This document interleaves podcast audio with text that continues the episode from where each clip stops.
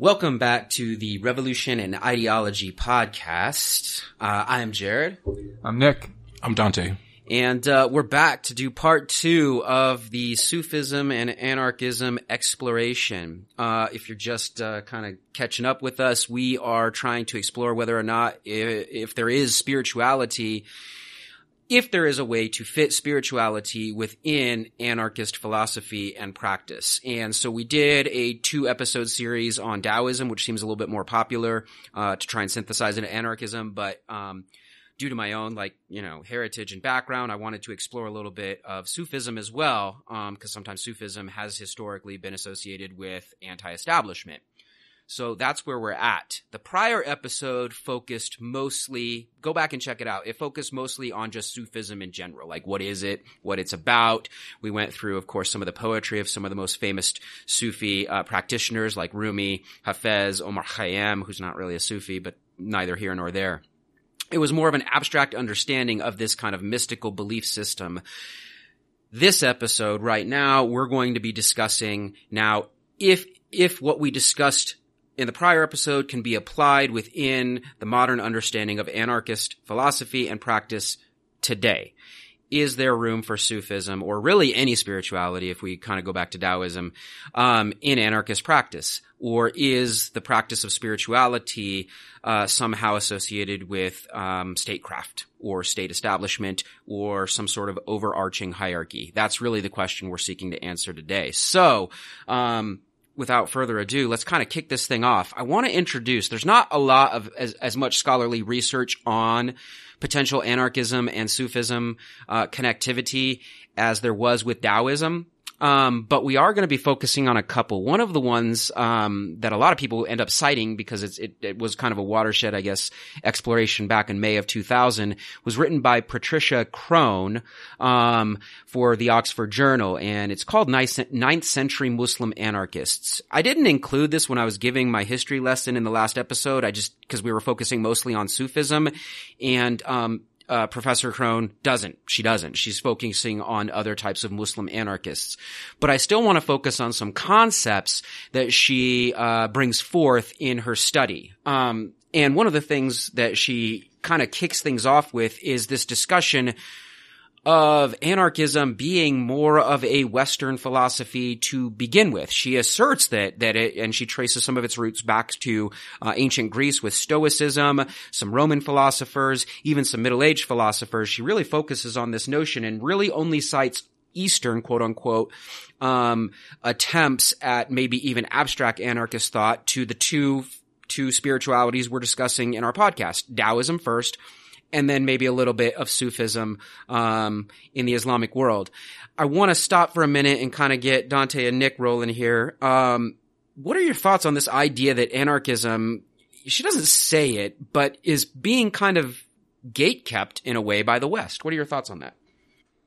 Yeah, this is one of the most, I think, compelling discussions that she has in this article is basically that the roots of at least an anarchist way of thinking are far before what we like the 1800 anarchists that are really credited with founding anarchism, like the Proudhons and Bakunin and etc. She argues that the roots of this way of thinking, they would obviously didn't call themselves anarchists, and might not call them anarchists either. But at least this idea that sort of statelessness and anti-authoritarianism, etc., kind of is long before that. I think that's really a compelling argument that she makes. Yeah, I totally agree. I think the fact that we have this idea that it spawned out of a Western ideals is kind of not true, because even though people like Nick said might not have called it that, the philosophy or the sentiments were still there that can lead to anti-state rhetoric. Yeah, I just want to take a moment to plug an essay by David Graeber here. It's called, I think I remember the title correctly, it's called There Never Was a West. And he talks specifically about democracy, I think, in that article, and how the Western narrative is that the West basically invented democracy, which is absolute nonsense. But the crux of it is that even the idea that there is something that's quote-unquote known as the West is absolutely absurd, and that just that narrative itself is so destructive and subjugating to so many narratives. So we'll link that in the show notes. Like, outside of anarchism and Sufism, etc., just that article I think is worth reading just in general. It's super good. Straight up. And if you've been following our podcast for a little while, when we started this kind of revolutionary ideology and exploration of statelessness, one of the first things we started with was this idea of even pre-state societies, which all predate like any sort of organization in what we would call Europe or the Western world. We're talking about indigenous societies here in the Americas. We're talking about indigenous societies in sub-Saharan Africa, in Southeast Asia. All of these groups, under numerous definitions, would qualify as stateless. And I don't know if that makes them anarchists. They would not use that terminology, but statelessness really is the goal. And that's where the crossover with anarchy really comes to fruition. And it's not just statelessness in that regard. It's how they organize themselves. As Nick was just talking about, Graeber found like there were crucial democratic principles, more democratic principles in many of those institutions or nations than there are in our current representative republics. So it's important that we note that. We're not picking on Patricia Crone here in her article. She'll actually kind of also make this discussion. She'll make the argument. In fact, I can just kind of help her make that argument right now that many of the 9th century Muslims that tended towards anarchy that she discovered actually kind of pointed back to their more tribal roots dating back to the Jahiliyyah, or the time before the Prophet, where there was this kind of like – it's not like the Wild West. It was actually organized, but not organized by like written law and constant – hierarchy. It was basically these groups that would come together, and there would be reciprocity, there would be communalism. If leadership needed to take hold for certain things, whether that would be trade or conflict or whatever, that would be a thing that did happen, but it wasn't like always absolute and it wasn't coercive. So many of even these 9th century Muslims that she kind of cites trace their origins back to these pre-state societies and their philosophies therein. I think it's also key that we talk about this in the sort of like a materialist or a structuralist perspective, where clearly the type of anarchism that we now know from the 19th century anarchists could have only come out of the 19th century. Like, if we're looking back to whatever period we're going back in history and expecting to see the anarchist ideals that Bakunin had, that's never going to happen. Like, the anti-authoritarianism and anti-statism is, if there is any, that's coming out of this period, could have only come out of that period, and it's a reflection of the material circumstances that existed in that period, very clearly. Yeah, right.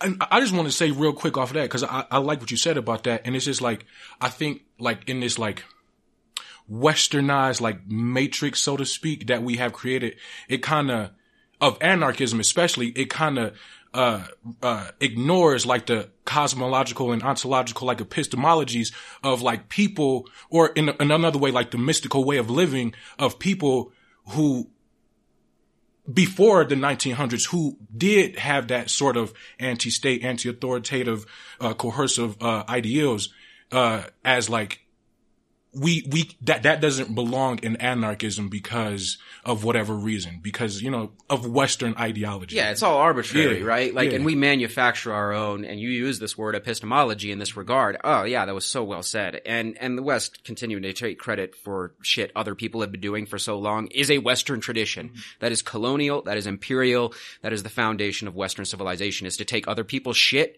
co-opt it, and claim it as your own. Yeah. Always been happening. Even in her article, this is one of the quotes. Differently put, if one thinks of an intellectual tradition as a box of conceptual tools with which every generation tries to carve some sense out of the world, the Western tradition has always had a tool labeled, "Does God nature really want us to have rulers?" I like what she says here, but then again, kind of championing the West a little bit here. Really, is the West the only society that's ever really asked that question? If she's dating some of her study back to the Greeks and Romans, I highly doubt that. Yeah.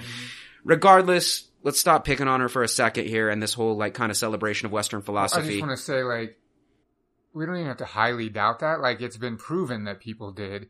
Like, James Scott, The Art of Not Being Governed, right? It's an extensive work in the fact that these people were anti-state and actively fought against being enclosed by the state. I mean, shit, some of them are still actively fighting against this. So for us to say like, well, no one ever asked this question until like the West asked this question, that's absolute nonsense. Like, we know that's nonsense. But she does pose a good question. This is the question I want to focus on from that quote. Does God, nature, really want us to have rulers? And so we'll get enough critique of like Western versus Eastern versus really any other type of philosophy and who had things first, because we could get sidetracked all day with this discussion. But to get back on track, does God / nature really want us to have rulers? And this is where she does an excellent job, let's give her due credit, of talking about just in regular, traditional Islam, and I think she's focusing mostly on Sunni Islam, but that's okay, how it might even tie into some traditional Islamic thought, which we didn't focus on in the last episode. We focused mostly on the Sufi. But she has an interesting quote here regarding governance within Islam. These are her words. She says, "Nothing is wrong with coercive institutions as long as they are properly used. That was the basic position of early Islamic thinkers." What are your thoughts on that? So this is when we get into the complexities of this argument, because going into this, I had a bunch of mixed feelings, because my knee-jerk reaction was can Islam be in any way anarchist? And my knee-jerk reaction was absolutely not. Then when we went through the sort of intricacies of Sufism, things got a little more gray. And then when obviously we all read all of these articles, it just reveals how complex this seemingly simple question actually is. And so, yeah, it's complicated is the answer. I would 100% agree.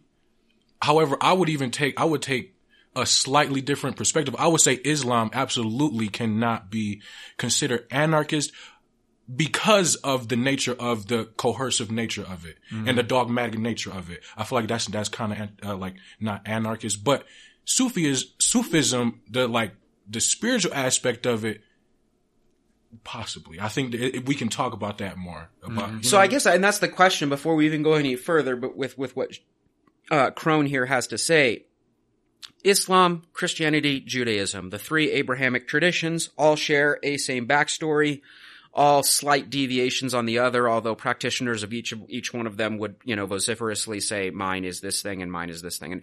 But again, I say this in class all the time, if you were like an alien, watching humanity's development from the moon or something, and you see these Abrahamic traditions all basically start from the same premise and basically believe the same thing in this same God, and they just have different interpretations of whose prophets were correct and whose were incorrect and who died for who, you'd be like, oh, what are they killing each other over? They basically all believe in the same thing. They have the same origin story, and they're literally killing each other for thousands of years over extremely minor deviations.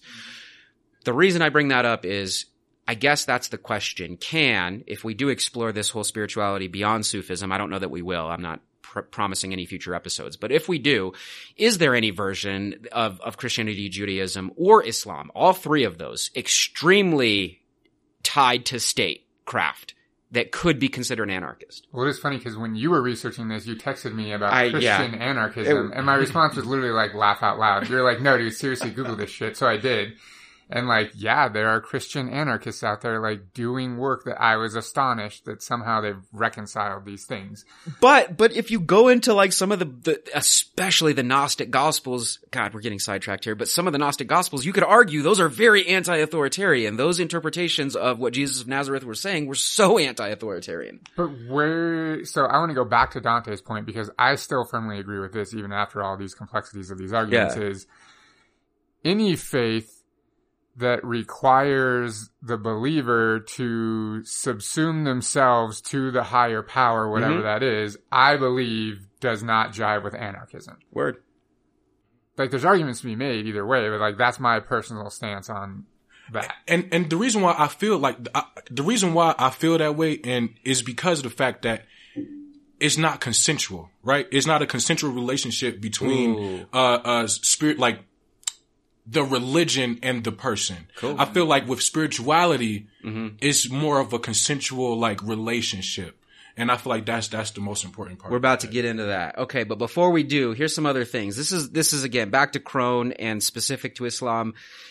she had this to say, ideal government, and she's interpreting like her understanding of the Quran, hadiths, and those types of things. Ideal government was government by an imam, a communal leader who modeled himself on God's laws and who thus set an example to be imitated. The first imam in human history was Adam. The first imam in Islamic history was Muhammad, peace be upon him. The imams after him adopted the title of Khalif, and their position was thereafter known as the imamate, which stressed its legitimate nature, and now as the Khalifa, which stressed its political reality. But they were all rulers of the same kind. Everything else was a corruption in two opposite directions. And so right there, the argument is clearly presented that there is governance, there is law, there is hierarchy. That hierarchy is communally accepted, perhaps not supposed to be coercive, but it is still there. Yeah. This is where we get into nuances, right? Because I made a note to myself on this, because even though I believe what I just said, that any religious faith that has like a supreme leader that you must bow down to can't be anarchist, at the same time, can you do that and have it be voluntary, right? Because like the egoist anarchist would say, right, there is no power except the ego. And even the collectivist anarchist would say, right, you must subjugate yourselves to the collective, and you do that voluntarily. So, of course, if someone who was sitting here taking the other side of my position would say, well, I can still be anarchist and, in this case, Muslim, because I voluntarily give up my power to God or whoever it might be, given the example. So, I don't know. What? So, are we talking about, like, governance, right? Is that the... So... Yeah, in that last quote, she went from, of course, the word of God being passed down, the perfect word of God, and then being formed into the Quran, and then the Prophet himself, and then the Imamate, and the Khalifa, the Caliphate, and all that other, that stuff that comes from it is established, but was meant to be, it is governance. It is governance. Political, spiritual governance. But it is, but I mean, it is what it is. Okay. So what I would say to that, and I might be wrong, and I hope you all correct me if I'm wrong, but is the state and the government two different things? Mm. You know what I'm saying? Because the way I'm trying to rationalize this is a state is meant to impose rules and regulations onto people to follow no matter what. And the government is a collection of people coming together and making up the rules for themselves. So, to say that, I would say that if the purpose was to reach out to everybody to create like a government that we have collectively put together to make rules for ourselves, that's okay, in my opinion, because it's a voluntary consensus-based collection of how you structure yourself. So she goes on to say that Islam is different from other religions, for other religious communities have kings who enslave their subjects, but the Prophet was not a king, nor were his successors. And if an imam were to turn into a king by ceasing to govern in accordance with the law, then Muslims would be legally obliged to fight him and depose him.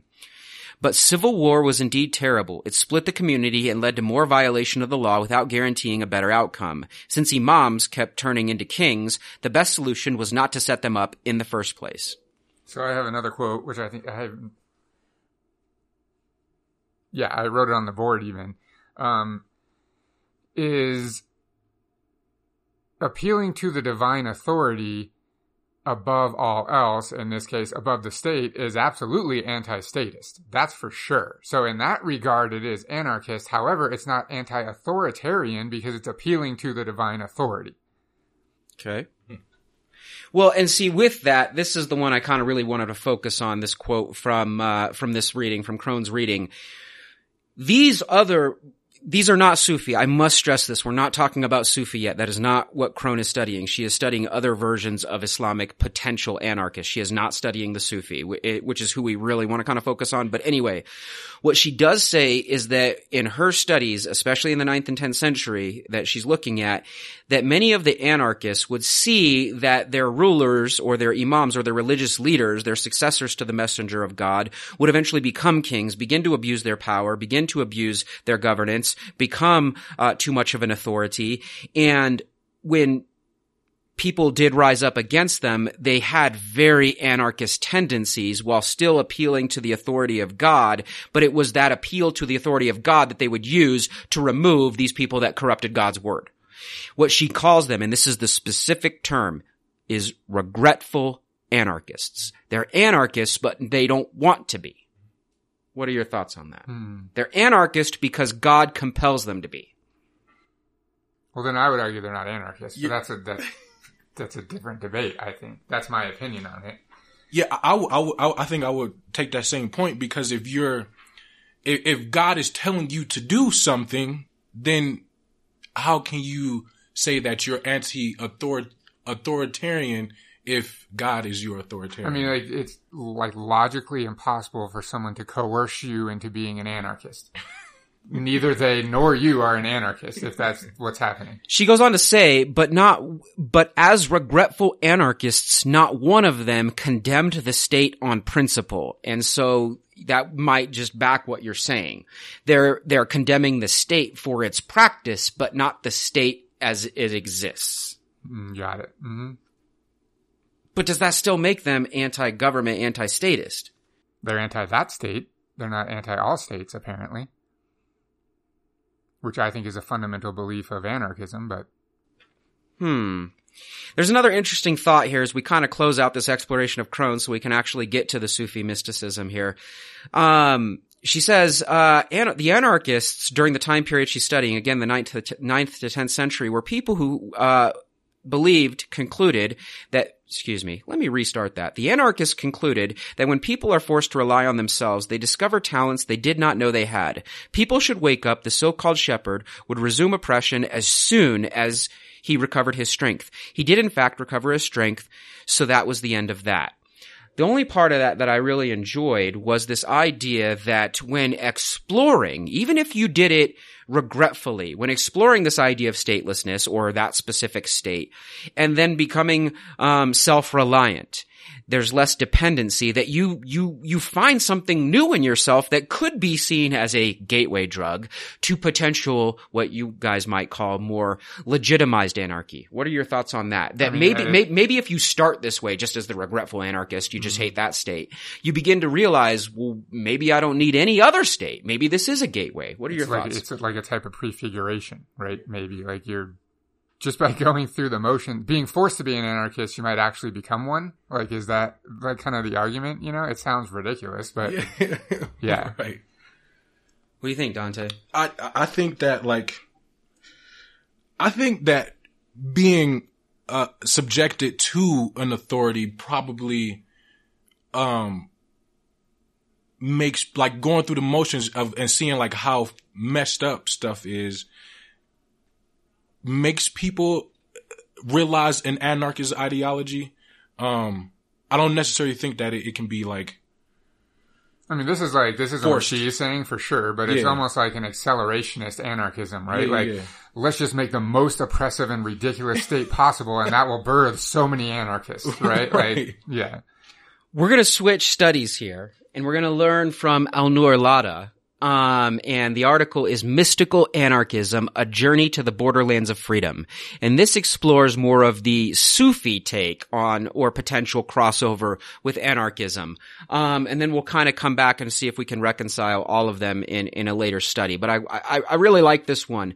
There are a couple of interesting notes that I want to kind of reference to kind of get us started in Lada's, article here. The first one, this is a quote. "It was not my love for Trotsky or Proudhon or Sankara that radicalized me." This is like a personal reflection by Ladha. "Even if I had read fragments, I couldn't fully understand them in my state of pre-consciousness. It was, in fact, the influence of my mother's spiritual values that seeded my initial morality. The influence of her brand of Sufism, the mystical branch of Islam, self-cultivated within me, even though I explicitly rejected Islam from a young age. I started to adopt some of its principles as the basis for my own spiritual journey, both rejecting and accepting its tenets at my discretion while incorporating other modalities, including Buddhism, Taoism, Ayurveda, and shamanism." The reason I like that quote is because this talks about, like, what Nick brought up, egoist anarchism, and what we're getting here is more of a self-reflective rather than fully blown academic, like, study on Sufism perhaps being able to work its way into anarchist thinking, and Ladha here gives us the their personal journey in that regard. Choosing what they accept and reject within these various teachings on their own, but Sufism still providing this almost like absolute morality as to why they're making these selections in their belief. Yeah, I mean, they're talking about this foundation that they have as a result of basically their mother's spirituality, even though they've abandoned it, I think they say, at a young age. It's basically what's guiding their picking and choosing from different spiritual belief systems and philosophies. So I don't really know what to do with that statement. I don't know if that Lee gives credence to the fact that Sufism can relate to anarchism in some way or not. I don't know. But perhaps more so than what we were just talking about with various traditional, and traditional is in air quotes because there's multiple different interpretations of what traditional Islam is. But regardless, more so than perhaps traditionalist Islam, because Sufism, as we discovered in the last episode where we went through those mystics and what they were writing, intentionally deviated. It was individual. It was a little, I mean, what do you think, Dante? Yeah, no, I would say yes, that when you tie spirituality with anarchism, I feel like it's more of an individualistic type of anarchy that people have to go through, but also to acknowledge the fact that that's okay, because I feel like anarchism isn't meant to be, I feel like, a one-size-fits-all type of thing, that I think anarchism should be able to adopt in ways that accept certain cosmologies or like mystical ways of thinking, as long as it is still tied to like an anarchist philosophy. Yeah, I think it has to be, any philosophy has to be able to mold itself to external realities of the time and the internal realities within the person that's exploring it. And both of those things are constantly changing, right, all the time. To move forward, Ladha goes on to say, when speaking about anarchism in their interpretation, the highest values in anarchism are the simultaneous upholding of freedom and equality. The traditional right values freedom over all else, or at least they value the rhetoric of freedom. And the traditional left values equality over freedom. But for anarchists, both of these conditions must apply. True freedom is equality of choice and equality of opportunity for everyone to thrive in his or her own way. The reason Ladha is framing it this way is because they're setting up their argument to perhaps synthesize this mysticism with anarchism. And as we learned when we were talking about some of the more traditional Sufi beliefs in the last episode, that freedom and then freedom of choice and opportunity and egalitarianism are all built into some of these Sufi tenets, just as they are in anarchism. Thoughts? No, I fully agree. I don't have anything to add to that one. The two other tenets of anarchism that have spiritual corollaries are disintermediation and consciousness. Anarchists don't require the mediation of the state, feudal lords, popes, imams, ayatollahs, sun gods, or any other arbitrary source of ordained power. No gods, no masters, as the famous dictum goes.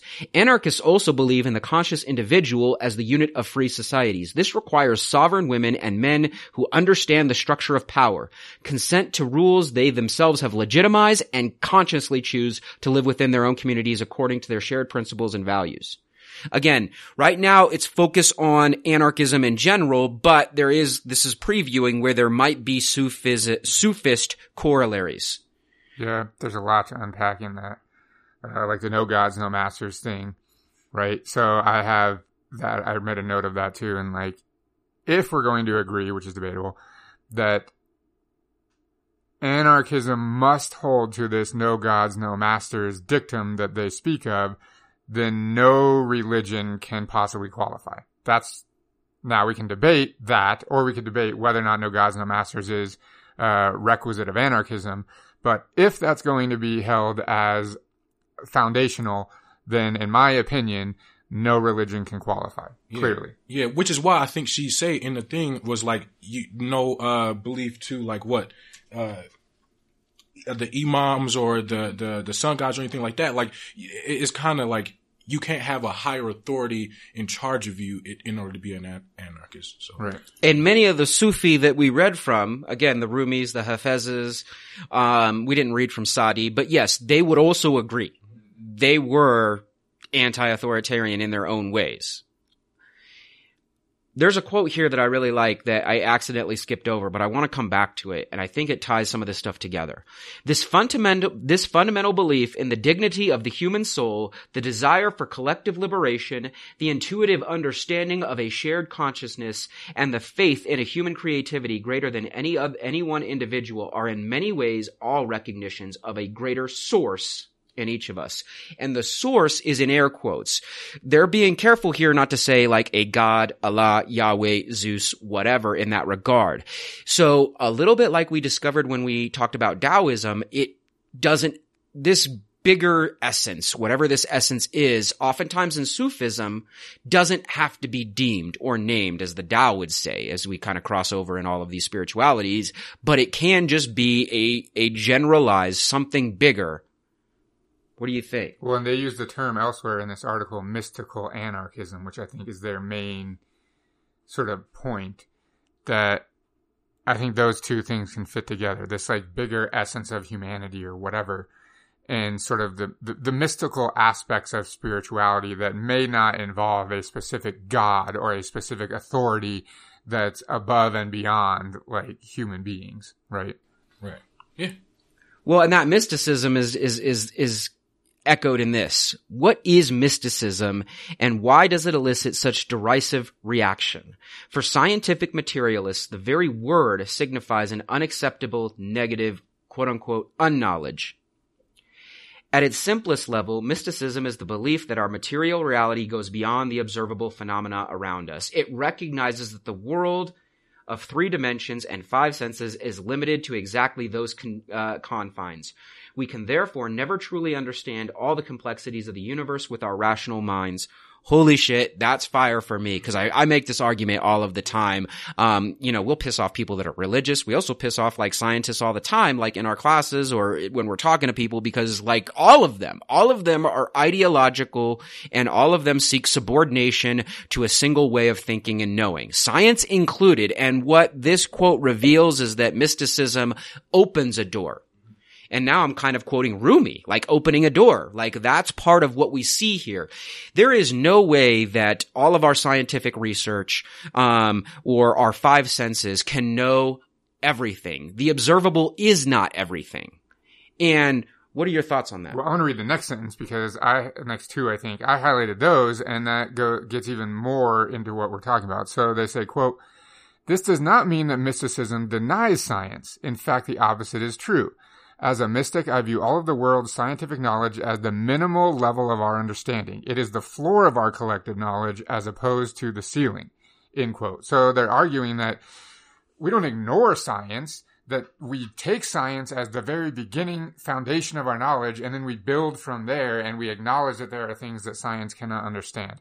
And like you said, like I think that's fire, and I don't even disagree with that. Yeah, if you're wondering why we're kind of focusing on this idea of what is mysticism and shitting on science for just a second, not like really shitting on it, but saying it's not everything, it's because traditional Western, as we talked about a few minutes ago, Western anarchists are all historical materialists for the most part. I guess I don't want to stereotype them all, but most of them stem from some sort of Marxian historical materialism. And what this writer here is saying, Ladha is saying, is that can't always be the case. That is inherently limiting. And in that case, anarchists themselves are limiting their ability to understand even their own way of thinking, speaking, and acting. Well, I also want to add that, like you said, I don't want to lump all anarchists together, but the vast majority of anarchist philosophy celebrates rationality and reason above all else.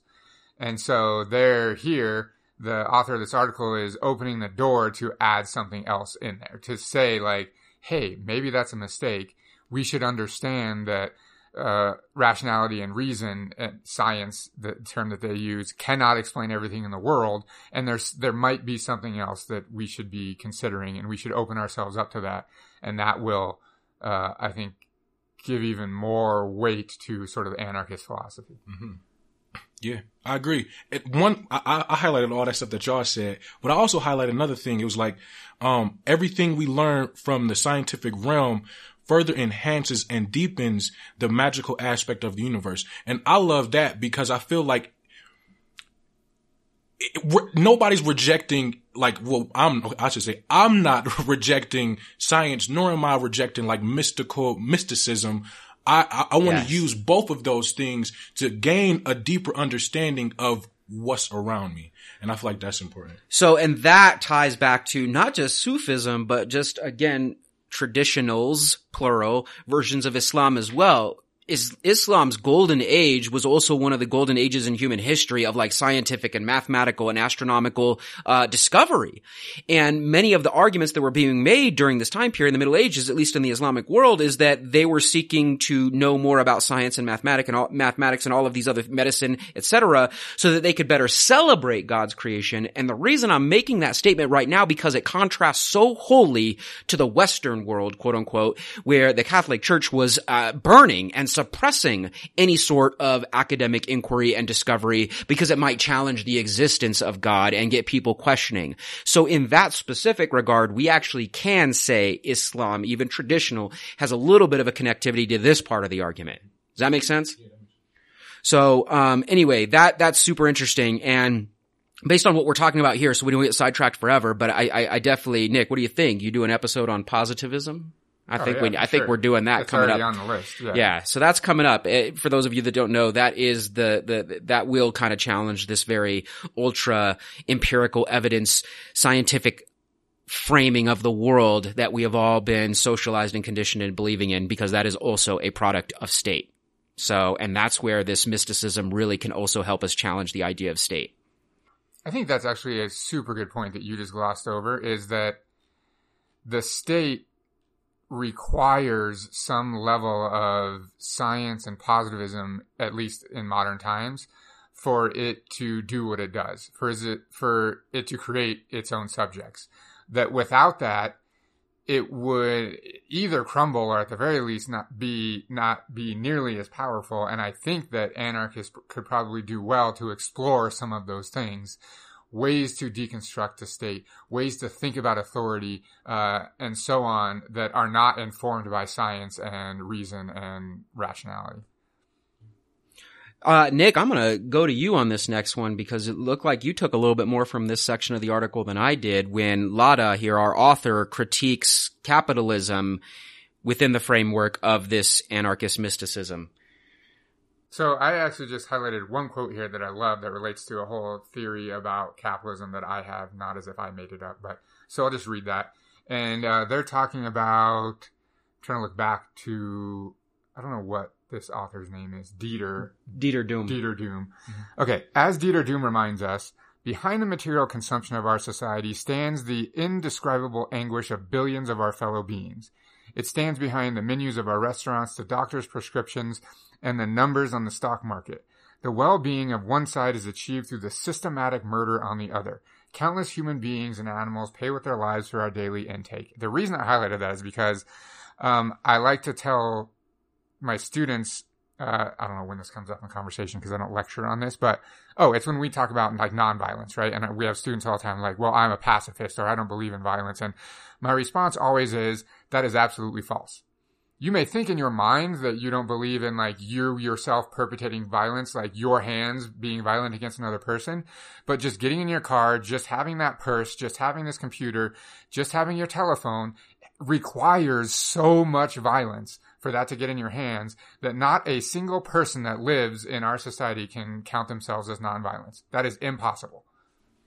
I like that. I like that a lot. The reason why that kind of struck a chord to me is because I just did a presentation in my English class about the perceptions of anarchism in American society, and how like the news or just like political figures or like movies or whatever paint anarchism as violent and gives the narrative that we shouldn't be violent, or that like violence isn't a thing, right?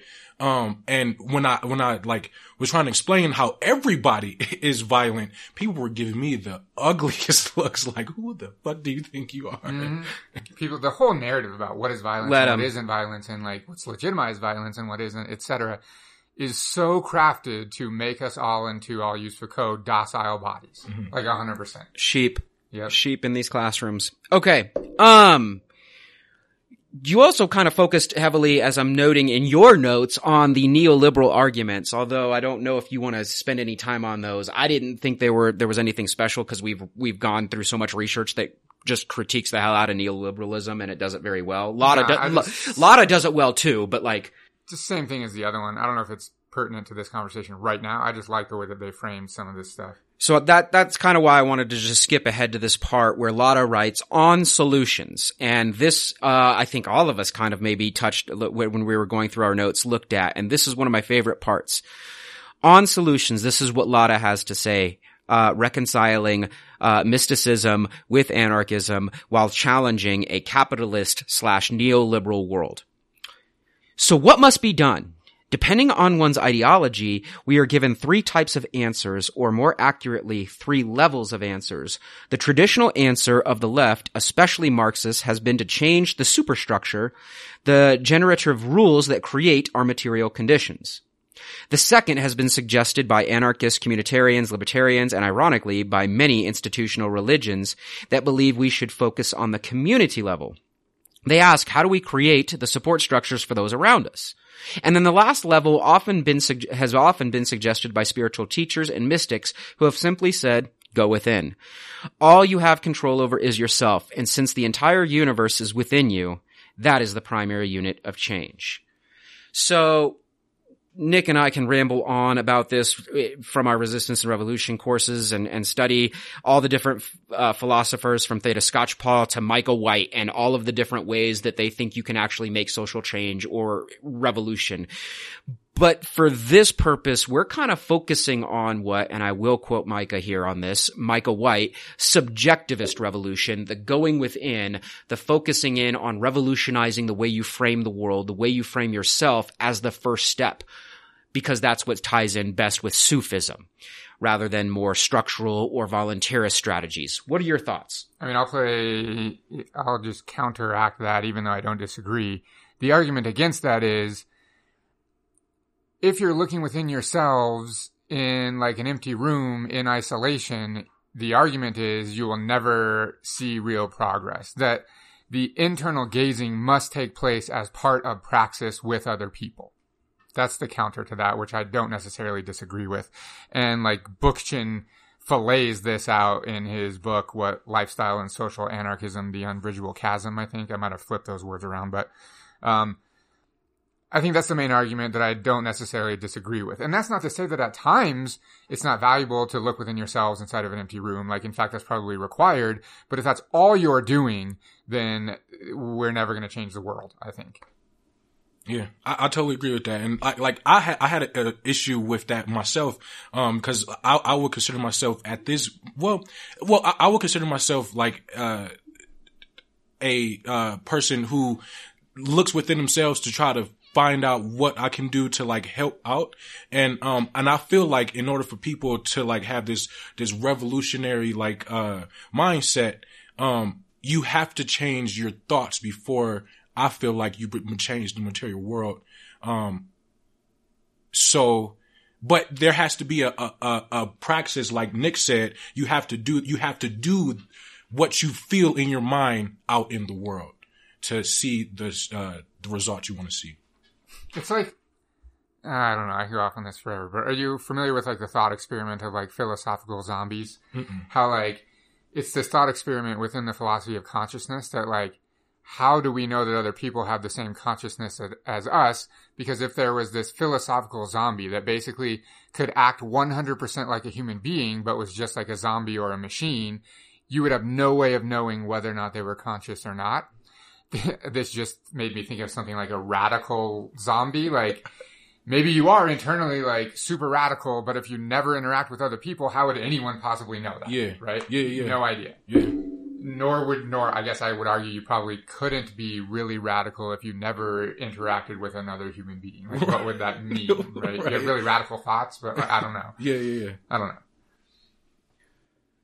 So I have an interesting quote here. This one I will credit Elif Shafak from her work, The 40 Rules of Love, and this is her rule number 38. We referenced it last episode. It's her fictional recreation of Rumi's life.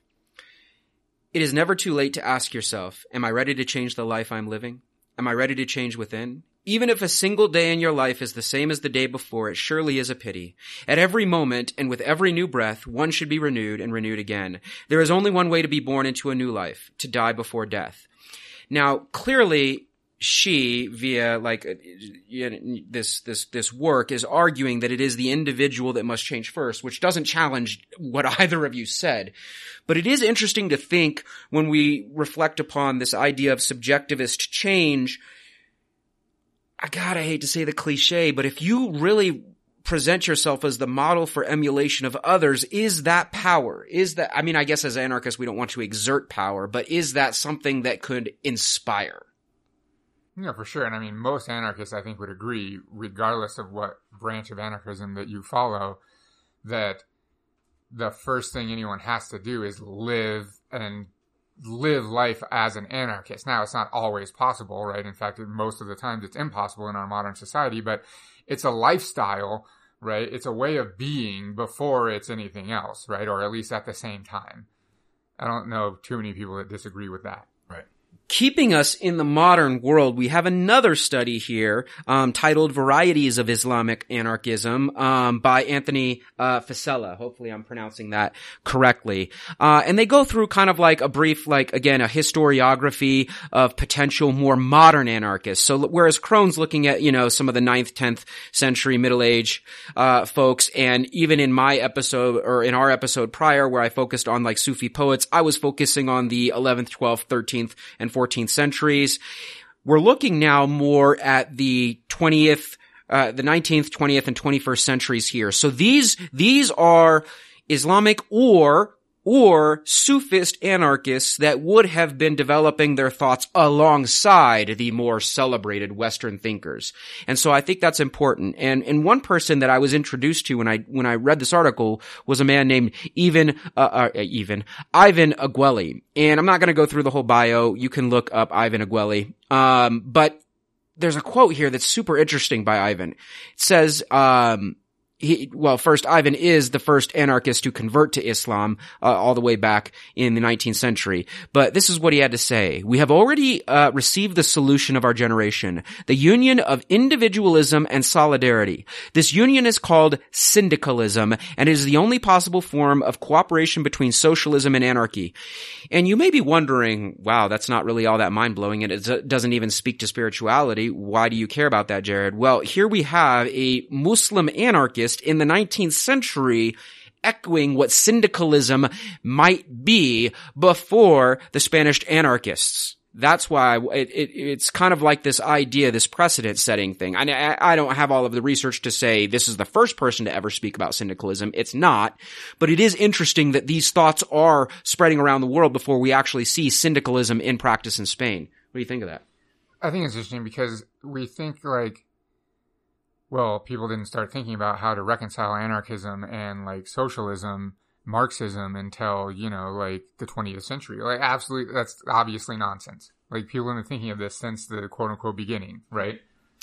And I think that goes, kind of to, support a little bit of our arguments is that this person was thinking about and writing about this stuff, and then later did the Spanish anarchists materialize this this syndicalist society, which is why I think that's kind of interesting, is because it's that wasn't the first time it's ever been talked about, or it was ever a thing.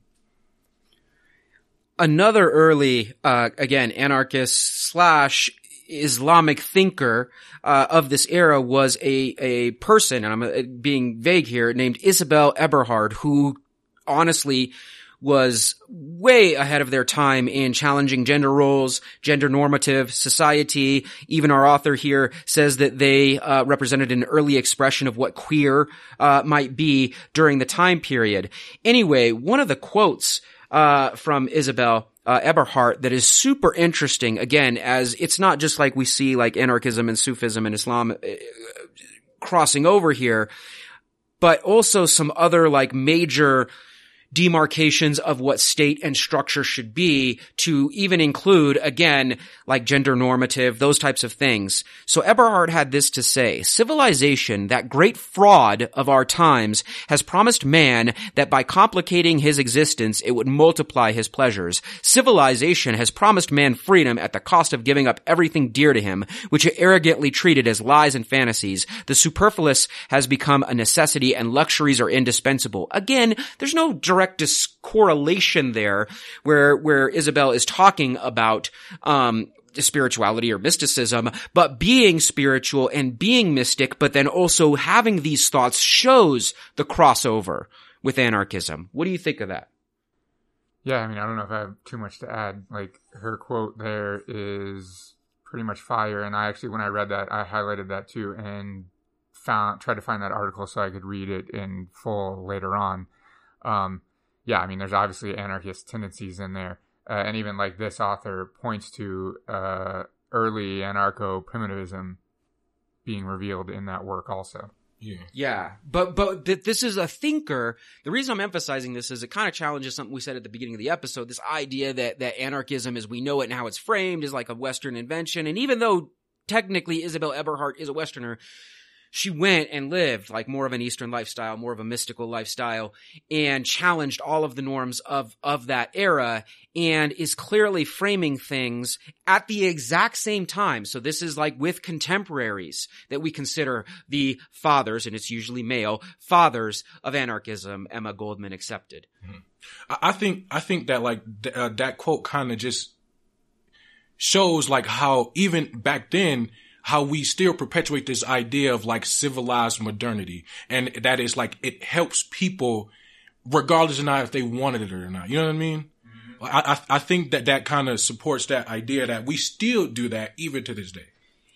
Anarchism spread, as we're finding here in our study by Facella, throughout the Middle East during that time period, through the Ottoman Empire, of course, which existed before World War I, and then on into Egypt. And a lot of these communities, these more anarchist communities, who were recreating and publishing works of Bakunin and Proudhon and all of these other thinkers so that they can maybe either emulate or improve upon these ideas, are so overlooked in the anarchist community.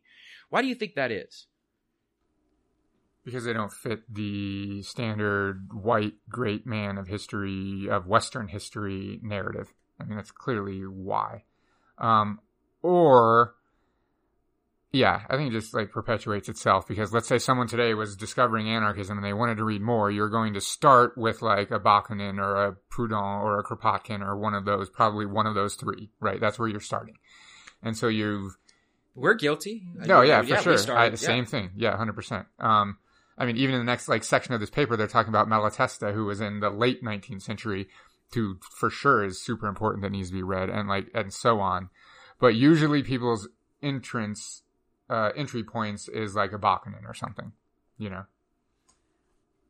Facella goes on to say, later on in this study, what ingredients have historically formed the basis for a potentially common language between Islam and anarchism, a language of resistance to oppression and skepticism to human authority, but also commitment to egalitarianism, universalism, and solidarity?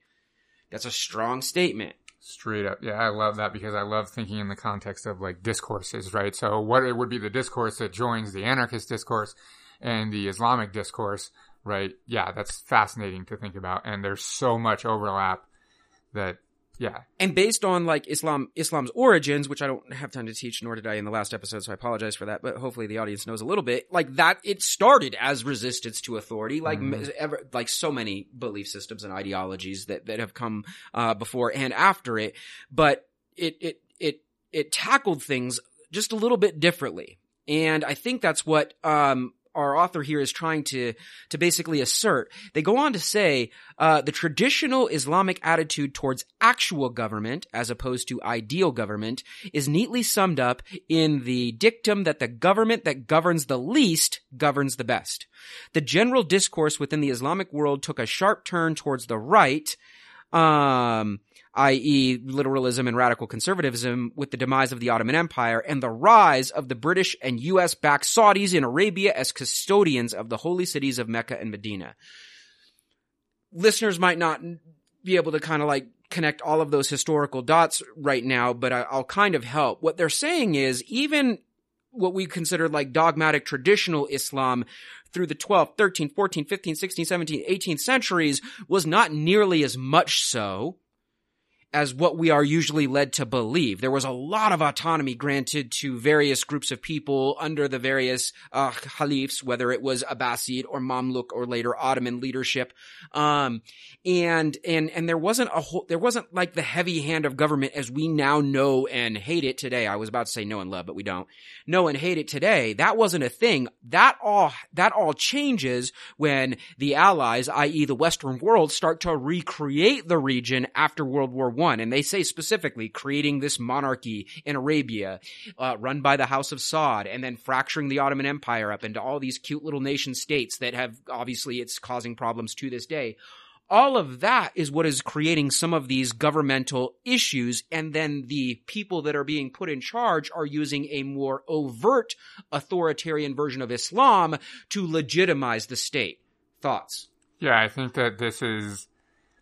We see this. We see many examples of this throughout history. It's not just Islam in the Middle East, right? Christianity goes through the same thing with Constantine and so on. In fact, we teach this when we do the ideologies course, is that these belief structures don't start out this way, but they end up being used to coerce and control people. But they very fundamentally, that's not a fundamental part of their belief structure, but they inevitably become used to control. So I got a question. So do you think that's why like certain anarchists are so hesitant to even consider spiritual anarchism, because it does lead to that like state building app, like? Yeah, I think that it's a slippery slope, I guess, right? Like if you have some experience of spirituality, like say we're talking about spirituality and you're like, yeah, I've been thinking about this too, and then like all of a sudden like I find myself being a guru and then I have power, right? Like it's something that can be used to manipulate people really, really easily. Yeah. I mean, ideologically speaking, and we say this all the time, it's why we teach the course called Ideologies and Isms, why we think the way we do. It's any one size fits all ideology is going to be problematic. Any one size ideology that posits itself as the solution to all of humanity's ills, whether that is a religion or an economic system or a political system, whatever it is, it seeks power and authority. That's what it is. So I would ask the question, does every ideology necessarily do that? Seek to become the dominant ideology? Is that fundamental to an ideological belief system? You might have caught me here in like a little bit of a quandary, because while I super want to say yes, one of my favorite kind of general ideologies is more the circular, like abstract thinking. Is that an actual dogmatic ideology? I don't know. But does it seek to be like all encompassing? Yeah, it kind of does. I don't know that makes it authoritarian or hierarchical. I think like we discuss this all the time, right? Is that even ideological? Yeah, I don't know. So when we romanticize these other peoples that are these non-Western peoples and their very much more creative ways of looking at the world, are those ideologies at all? That's really a question we could probably ask, in a different episode. Anyway, our study here again. Varieties of Islamic Anarchism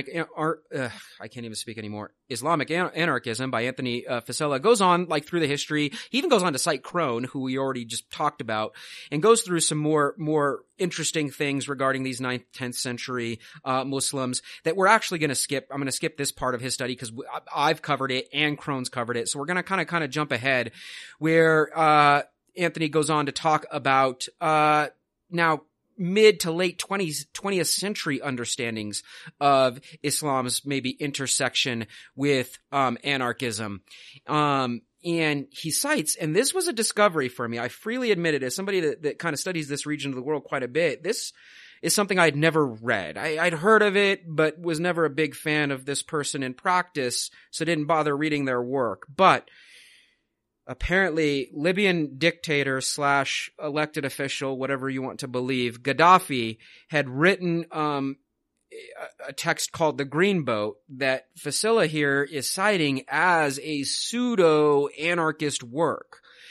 I still haven't dug all the way into it and all of the various nuances, but after like a brief kind of glossy look over it, it's super interesting, and it had me questioning whether my perspective on this Libyan, again, dictator slash elected official, whatever you want to believe, has been partially clouded by like the media and the news and the framing that we see here.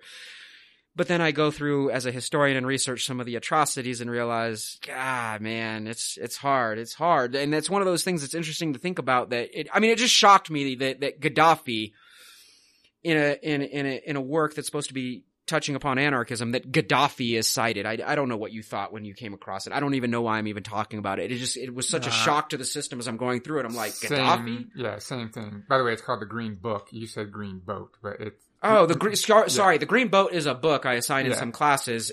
My fault. Much different. Yeah. It's a very different book. It's actually a different book. It's a book about challenging systems, but not these systems. Yeah. Same as you. Like, I had never read the book until you sent it to me, and then I glanced through it, and it actually reminded me a lot of Öcalan's Democratic Confederalism, which I think I don't want to put those two men in the same bucket, but ideologically, The Green Book and Öcalan's work on that are very similar. And that's like, so Gaddafi wrote this before he had really become like what he would become, right? Like, so this is one of his earlier works as he's kind of a rising political thinker at the time, and before he actually is put in a position of power. And this now begs the freaking question. Once you are in power, once you achieve whatever goals you have, which a true anarchist would never want to achieve power, but once you are given some sort of authority or some sort of ability to coerce people to do things, can you ever truly give that up? Can you ever get back to like your roots? Like once you're there, once you've risen from the where's Drake when I need him? Started from the bottom. Yeah, you start from the bottom, like. Yeah. But once you're there, like, and Drake's a poor example because he's flat out capitalist, whatever. Not anarchist by any stretch of the imagination. But once you're there, like, let's say you have these more pure thoughts. Shoot, we could even use like the Fidel Castro example, like amazing revolutionary dude, revolutionary thinker, really advocated for everybody. Somehow ends up a dictator following some of the same practices of the dictator he overthrew. Like, how did that fucking happen? Like. Same thing here with Gaddafi. It was a shock to the system, if I'm honest with you, that this dude had these amazing philosophical, political, and even semi-spiritual takes on social organization, and then he ends up being Gaddafi. Like, what's that saying? It's like, my dad just always tell me this all the time. It's blanking. Oh, it's like, power corrupts and absolute power corrupts absolutely, or something like that. And I feel like that's kind of what that is. What that had came into is his philosophies might have been good, but when he started to get a little taste of that power, it was like, oh, okay, and it went awry. Also, like, we have to talk about scale, right? Like, if you're in your HOA and like it's much easier to be like egalitarian and everyone's on the same page and you live in the same neighborhood and so on, but like when Castro rises to power or Gaddafi rises to power and all of a sudden you have to exist on a global capitalist scale, that's a whole different, like, conversation, right? And I have to imagine it's pretty hard to hang on to your, like, anarchist or socialist or communalist tendencies when you're trying to be a leader in the global world. Like, that's hard if you want to play the game anyways. Like, not have the shit bombed out of you by the United States, as an example, right? We go and we see more synthesis as this study kind of, like, again, takes this more historical look at things, where Facella begins to like talk more about like this late 70s, early 80s punk movement that was also like heavily populated, especially on the East Coast of North America, actually of all places, by groups called like the Taqwacores, or the Taqwacores, excuse my pronunciation on that, basically like this punk movement that did incorporate some Islamic thinking with what you would consider this traditional late 70s, early 80s anarchist punk movement. And you see this crossover. In fact, there's an actual documentary, well, not documentary, film, a fictional novel called The Taqwacores, which kind of like frames this whole movement. And I don't know. I guess I just, again, these are things that were new to me as I began this, like, kind of study. Someone that, you know, kind of, you know, really likes to talk and think about anti-establishment movements, but also discuss, like, their crossovers that you wouldn't necessarily think they had crossovers with. And, like, punk Islam was just something that I never really had come across. So this idea right here, what were your thoughts when you guys kind of came across this Taqwacores movement, or, well, at first, again, the novel and then the movement that kind of... Yeah, like you, I had never heard of this in my life, and it was super interesting to read about. Like, I was stoked when I was reading about this, like, wow, no idea that this existed. I don't even want to, like, kind of just, like, describe it, because you can get on Google and I'll even spell it out for y'all, or, you know, I won't spell it out. That'll take up too much time. Nick will put it in the show notes, the episode notes here, the Taqwacores, and you can, again, check out the novel and then the film that was driven from it and kind of look into that a little bit. But again, you have the Talia Al-Mahdi that springs forth, which is like that translates as the Vanguard of the Messiah, which is kind of like this anarchist Islamic organization.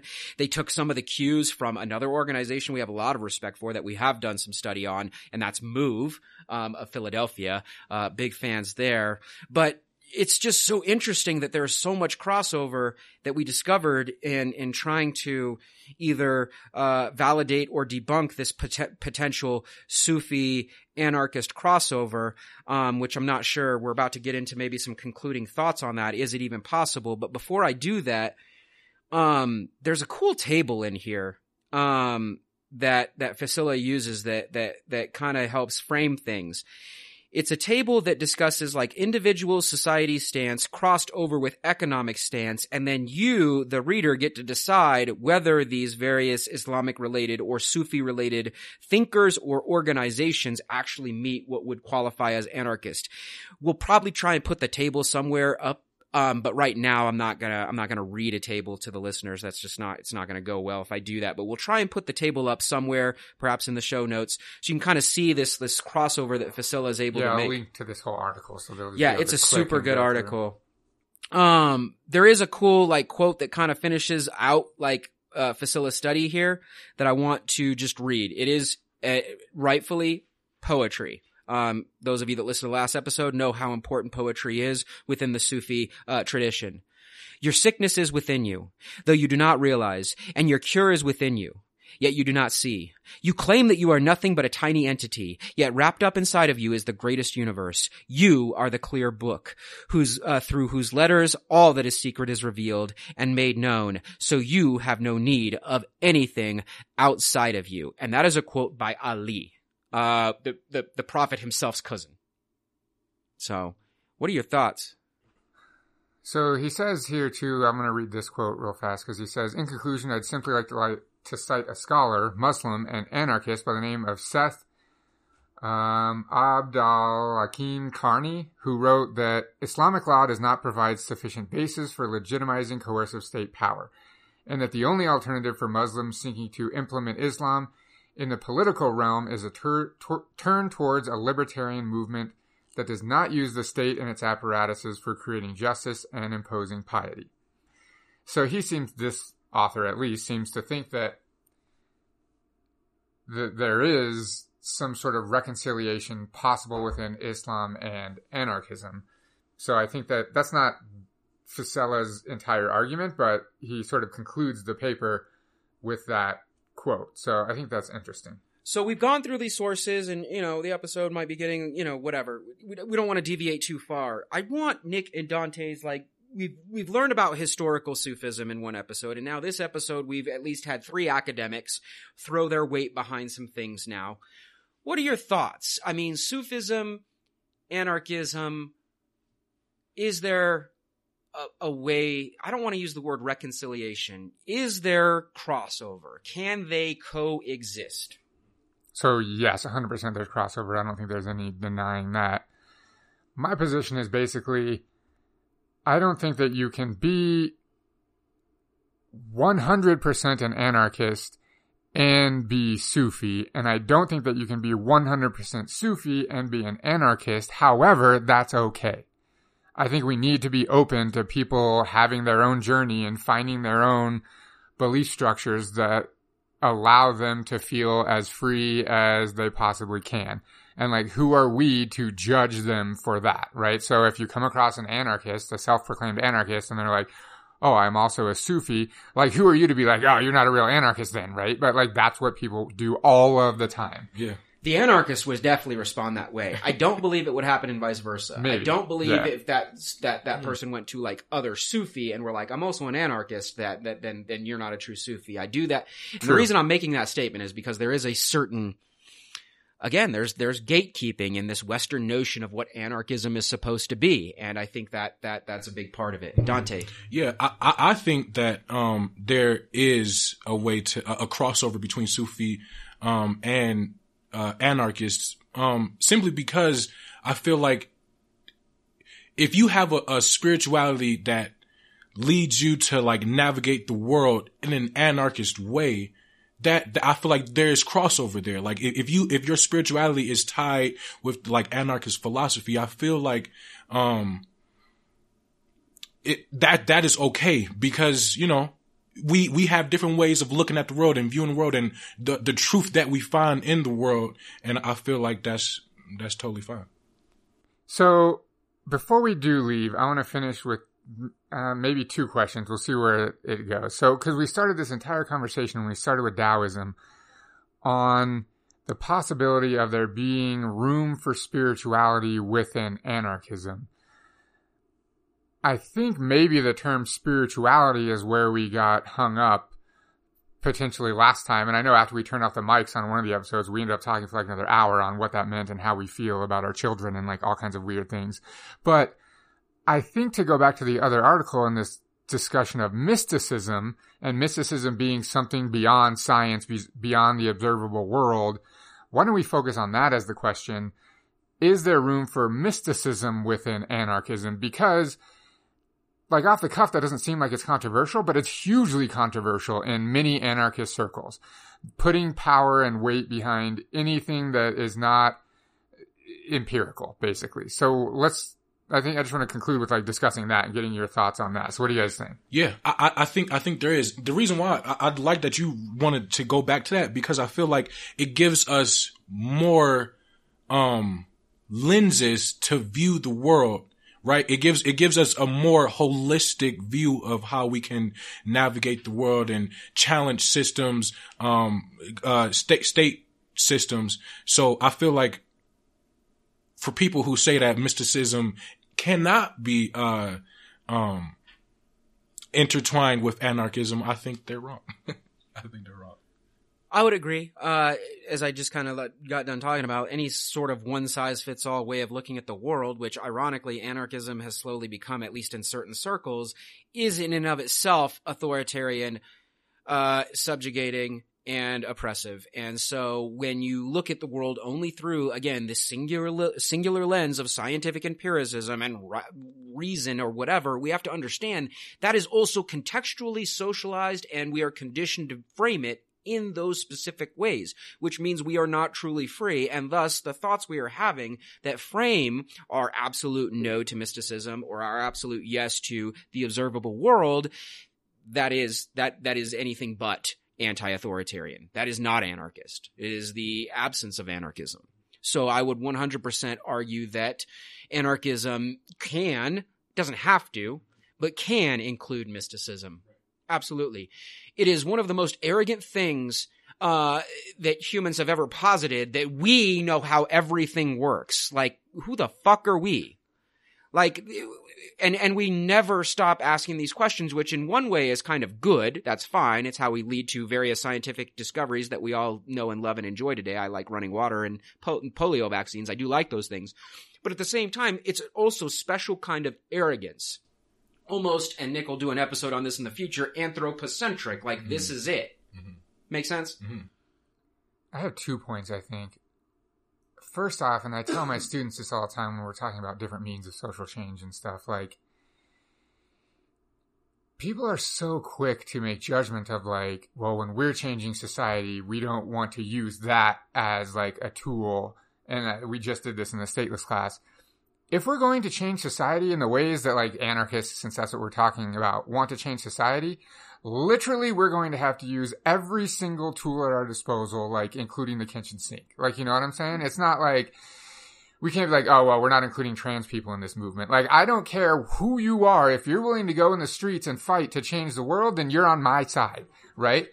Now, I guess that's not totally true because, like, you know, the Proud Boys or whatever are not on my side. But that leads me to my next point. Like, I think in the Western world, let's say, we have the luxury of having these conversations. Like, let's think of an example. Like, the people in Rojava right now that are being attacked by Turkey, they aren't sitting in the trenches literally having these conversations, right? They're not, like, being mortared and being like, well, I don't know, are you a mystic? I don't know if I want to fight with you or not. Like, that's not a conversation you're having. You're fighting next to one another, and it literally does not matter what that other person believes, what they look like, what their race is, what their nationality is. If they're pulling the trigger next to you at the same target, that's literally all that matters. So I just want to say, like, most of this, like, theoretical sparring that happens on the left right now is, like, such a luxury and a privilege that we don't really understand that, like, there's going, if the revolution happens, I guess. Luxury and privilege. That's nice. I was going to say embarrassment.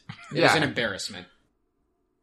It's not to say that we shouldn't be doing those things, but we have to recognize that in the moment. And I think have a little foresight to understand that there will be a moment when none of these conversations matter if the revolution actually happens. None of this matters. It's which of your neighbors are going to be in the streets by your side. That's it. It doesn't matter if they're anarchists or socialists. It does not matter. In the course of any revolution, there comes a time when everyone must put aside their differences and fight against the one foe, whoever or whatever that is. So... And to kind of back that, like Ladha, when we were reading Ladha, that since that's what you went back to, they were arguing essentially that some of their morality and ethical nature came from this Sufi background. And I'm going to be blunt. Scientific empiricism has no morals or ethics. It has none. And we can see the dangers of that. We can see the dangers of that. It was scientific empiricism that led to Native American boarding schools and to the movement with the genetic changing, like eugenics. Yeah, eugenics movement. Holy shit. I thought you were going to talk about the Holocaust. I'm like, you can't remember the Holocaust right now? But yeah, the eugenics movement. Yeah. Like that is just pure scientific empiricism, or so they thought at the time, but that's what I mean. There is no morality. There are no ethics there. And yes, Nick is 100% correct. What they were doing in Germany in the 1930s, they thought was a pure attempt at scientific empiricism. And obviously it was corrupt science, but that's the point. When you have a one-size-fits-all understanding of the world, it's super easy to corrupt. So anyway, what was your other question, or is that it? No, that was it. Okay. As I was talking through it, I made it into one question. So yeah, that was it. I'm going to take us home. We're going back to my boy Rumi. We've read this poem before, but I don't care. I'm reading it again. It is my favorite poem. This is a Sufi poem that probably encompasses everything that we talked about in the last hour, hour and a half, in a couple of stanzas. Out beyond the ideas of wrongdoing and right-doing, there's a field. I'll meet you there. When the soul lies down in that grass, the world is too full to talk about ideas, language. Even the phrase each other doesn't make any sense. Today, like every other day, we woke up empty and frightened. Don't open the door to study and begin reading. Take down a musical instrument. Let the beauty we love do what we do. There are hundreds of ways to kneel and kiss the ground. Love it. I'll take us home. You can find us online at revolutionandideology.com. If you really are enjoying what we're doing, you can help us out and throw us a few of your hard-earned dollars on Patreon. You can find our page at patreon.com/revolutionandideology. We also have a YouTube channel, so you can subscribe to us there. We put every episode up on that channel, and we also have a bunch of other videos that we use in our classes and just other ones we've made for entertainment purposes. Yeah, that's it. So I'm Nick. I'm Jared. I'm Dante. Later.